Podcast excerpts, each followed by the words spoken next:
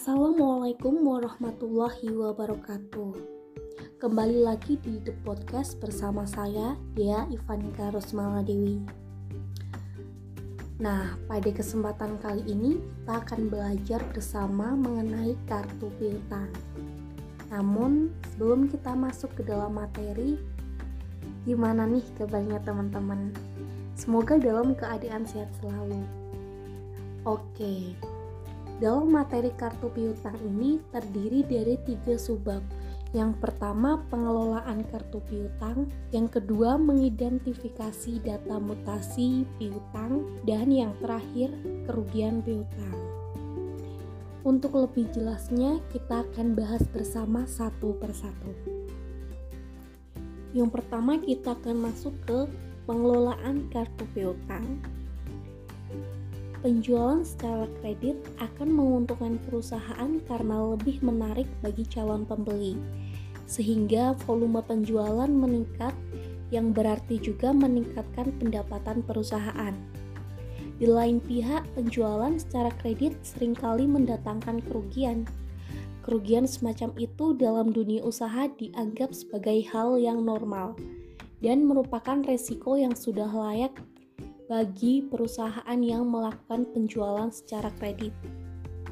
Dilihat dari sisi pandang manajemen, adanya kerugian piutang dalam jumlah yang wajar menunjukkan bahwa kebijakan kredit yang ditetapkan perusahaan sudah tepat.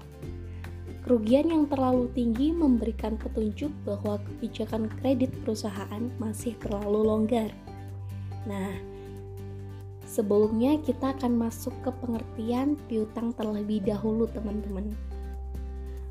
Piutang merupakan klaim atau tagihan perusahaan terhadap pihak ketiga yang timbul karena adanya suatu transaksi. Pada dasarnya piutang ini dikelompokkan menjadi tiga jenis. Yang pertama ada piutang dagang atau account receivable Nah, ini merupakan tagihan perusahaan kepada pelanggan sebagai akibat adanya penjualan barang atau jasa secara kredit. Piutang dagang pada umumnya berjangka waktu kurang dari satu tahun, sehingga dilaporkan sebagai aktiva lancar. Kemudian yang kedua ada piutang wesel atau wesel tagih. Piutang ini berupa penjualan tertulis debitur kepada kreditur untuk membayar sejumlah uang yang tercantum pada surat penjualan. Yang kedua ada piutang wesel atau wesel tagih. Merupakan piutang berupa perjanjian tertulis debitur kepada kreditur untuk membayar sejumlah uang yang tercantum dalam surat perjanjian tersebut pada jangka waktu tertentu di masa yang akan datang. Umumnya piutang wesel berjangka waktu lebih dari 60 hari. Yang ketiga merupakan piutang lain-lain. Piutang ini terdiri atas macam-macam tagihan yang tidak termasuk ke dalam piutang dagang maupun piutang wesel.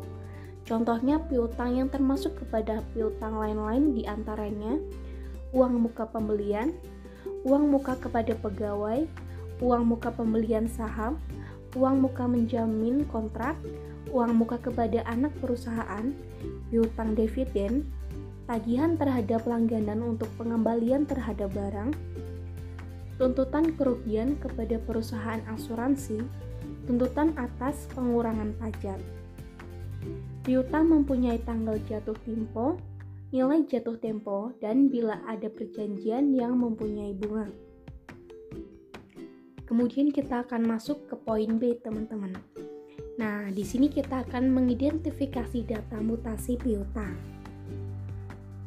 Yang pertama, menghitung data mutasi piutang. Transaksi penjualan kredit akan berpengaruh positif terhadap resiko piutang, sedangkan retur penjualan, pelunasan piutang, dan penghapusan piutang berpengaruh negatif terhadap saldo piutang. Piutang pelanggan akan didebit di kolom mutasi pada kartu piutang apabila terjadi transaksi-transaksi yang menyebabkan timbulnya atau bertambahnya piutang. Sebaliknya, Piutang pelanggan akan dikredit di kolom mutasi pada kartu piutang apabila terjadi transaksi-transaksi yang menyebabkan berkurangnya piutang. Saldo awal ataupun saldo akhir piutang normal adalah saldo debit. Kemudian kita akan melakukan konfirmasi saldo piutang, teman-teman. Konfirmasi adalah suatu pernyataan yang berasal dari perusahaan kepada debitur untuk mengetahui secara langsung kepada akuntan publik yang menerima ikhtisar keuangannya mengenai benar atau tidaknya saldo piutang pada tanggal tertentu sesuai yang disebutkan dalam surat tersebut. Nah, terdapat dua jenis surat konfirmasi. Yang pertama, surat konfirmasi positif merupakan surat konfirmasi yang dikirim oleh akuntan publik kepada debitur untuk kemudian diminta pengirim balasannya kepada akuntan publik. Kemudian diminta untuk menyatakan setuju atau tidaknya terhadap saldo dalam surat konfirmasi. Ciri-ciri debitur yang perlu dikirim surat konfirmasi adalah sebagai berikut. Yang pertama, jika tidak ada kepastian tentang kesalahan atau ketidakberesan dari akibat hasil penilaian sistem pengendalian intern atau SPI yang lemah. Kemudian, jika debitur merupakan perusahaan, bukan orang pribadi. Yang ketiga, jika saldo debitur sangat besar dibanding dengan total piutang. Kemudian, Konfirmasi negatif merupakan surat konfirmasi yang dikirim oleh akuntan publik kepada debitur untuk kemudian pihak debitur diminta mengirim balasannya langsung kepada akuntan publik jika tidak setuju atas saldo dalam surat konfirmasi. Ciri Ciri-ciri debitur yang perlu dikirim surat konfirmasi negatif yaitu jika hasil penilaian sistem pengendalian intern atau SPI sangat baik. Kemudian, jika debitur banyak jumlahnya tetapi saldonya relatif kecil. Dan yang terakhir, jika debitur terdiri atas orang pribadi. Setelah pihak perusahaan mengidentifikasi dan melakukan verifikasi data dalam kartu piutang, langkah yang harus dilakukan adalah menghubungi debitur untuk mengkonfirmasikan piutangnya. Caranya ialah dengan mengirim surat konfirmasi piutang kepada debitur tersebut. Jenis-jenis surat konfirmasi piutang tersebut di antaranya konfirmasi piutang akhir bulan. Dalam konfirmasi ini yang diinformasikan kepada debitur hanya saldo akhir bulan tertentu saja. Kemudian konfirmasi satuan piutang. Dalam konfirmasi ini yang dikonfirmasikan kepada debitur adalah saldo awal bulan. Surat konfirmasi piutang ini dikutip dari kartu piutang pelanggan. Kemudian yang terakhir ada konfirmasi elemen terbuka atau konfirmasi faktur yang belum terbayar. Dalam konfirmasi ini yang diinformasikan kepada debitur hanya faktur yang belum dibayar.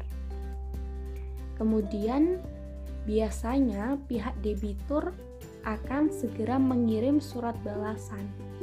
Surat balasan ini berisi surat persetujuan, jumlah saldo piutang atau keluhan jika jumlah saldo piutangnya tidak cocok dengan jumlah catatan piutang debitur. Apabila dalam surat konfirmasi disertakan pula maksud menagih sisa piutang, maka surat balasannya dapat berupa persetujuan pembayaran atau dapat juga permintaan penangguhan pembayaran. Surat balasan kemudian dianalisis dengan melakukan pengecekan bukti-bukti transaksi dan dokumen, serta menganalisis pengunduran jangka waktu pembayaran piutang. Nah, kita masuk ke poin terakhir, teman-teman, yaitu kerugian piutang. Untuk tujuan pelaporan, piutang dinilai pada jumlah yang diharapkan dapat direalisasikan atau dapat diterima pembayarannya. Sedangkan bagian yang diperkirakan tidak dapat ditagih lagi dianggap sebagai kerugian atau beban perusahaan. Yang pertama kita akan masuk ke pencatatan penghapusan piutang, teman-teman. Pencatatan piutang yang tercantum dalam neraca menurut pernyataan standar akuntansi keuangan di Indonesia adalah sebesar jumlah piutang yang jatuh tempo dikurangi perkiraan jumlah yang tidak dapat ditagih. Untuk itu, perusahaan perlu membuat cadangan penghapusan piutang yang tidak dapat ditagih. Ada dua metode pencatatan penghapusan piutang. Yang pertama ada metode langsung dan yang kedua ada metode tidak langsung atau metode cadangan. Tetapi berdasarkan Undang-Undang Pajak Penghasilan, metode penghapusan piutang dapat diterapkan dalam rangka perpajakan adalah metode langsung. Apabila wajib pajak menggunakan metode cadangan, maka dalam perhitungan penghasilan kena pajak, beban kerugian menurut cadangan harus dikoreksi positif untuk menambah penghasilan kena pajak. Untuk lebih jelasnya, kita akan mengulas satu persatu terkait metode pencatatan penghapusan piutang tadi. Yang pertama, metode langsung atau direct write-off method.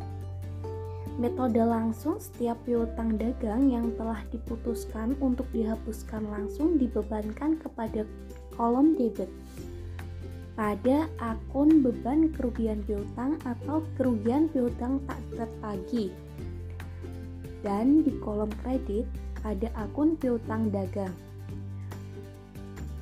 Jurnal yang digunakan untuk mencatat kerugian piutang yaitu beban kerugian piutang pada sisi debit, piutang dagang pada sisi kredit.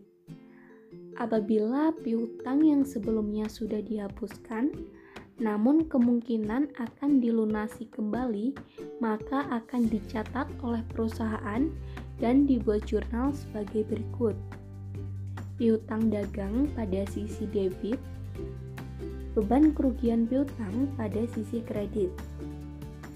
Apabila debitur yang bersangkutan melakukan pelunasan piutang secara tunai, maka jurnal yang dibuat yaitu kas pada sisi debit dan piutang dagang pada sisi kredit. Kemudian kita akan masuk ke metode cadangan atau metode penghapusan tidak langsung, teman-teman.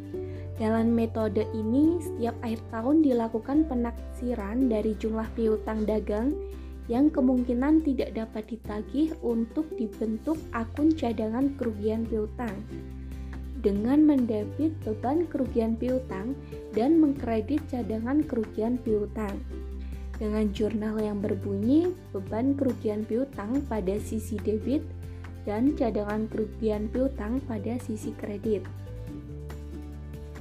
Jika debitur menyatakan tidak dapat membayar piutang dan oleh perusahaan dilakukan penghapusan, maka dilakukan pencatatan jurnal penghapusan piutang dengan mengkurangkan cadangan yang sudah dibentuk. Bentuk jurnalnya sebagai berikut cadangan kerugian piutang dagang pada sisi debit, piutang dagang pada sisi kredit. Namun, jika debitur yang piutangnya sudah dihapuskan menyatakan bersedia melunasinya, maka rekening piutangnya akan diaktifkan kembali dengan jurnal sebagai berikut. Piutang dagang pada sisi debit, cadangan kerugian piutang dagang pada sisi kredit. Jika debitur yang piutangnya sudah dihapuskan datang dan langsung melunasinya, maka jurnal dibuat sebagai berikut. Kas pada sisi debit dan piutang dagang pada sisi kredit. Nah, kita akan masuk ke perbedaan metode langsung dan metode tidak langsung secara umum, teman-teman. Metode langsung. Kerugian piutang tak tertagih dicatat pada periode penerimaan piutang berdasarkan jumlah piutang yang dihapuskan.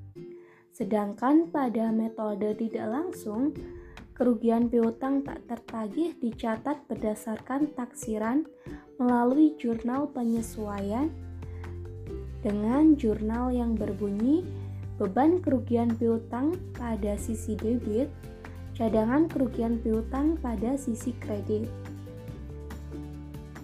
Pada metode langsung, setiap penghapusan piutang langsung dicatat pada rekening kerugian piutang dengan jurnal kerugian piutang pada sisi debit, piutang dagang pada sisi kredit. Sedangkan metode tidak langsung, setiap penghapusan piutang langsung dicatat pada rekening kerugian piutang dengan jurnal cadangan kerugian piutang pada sisi debit, piutang dagang pada sisi kredit.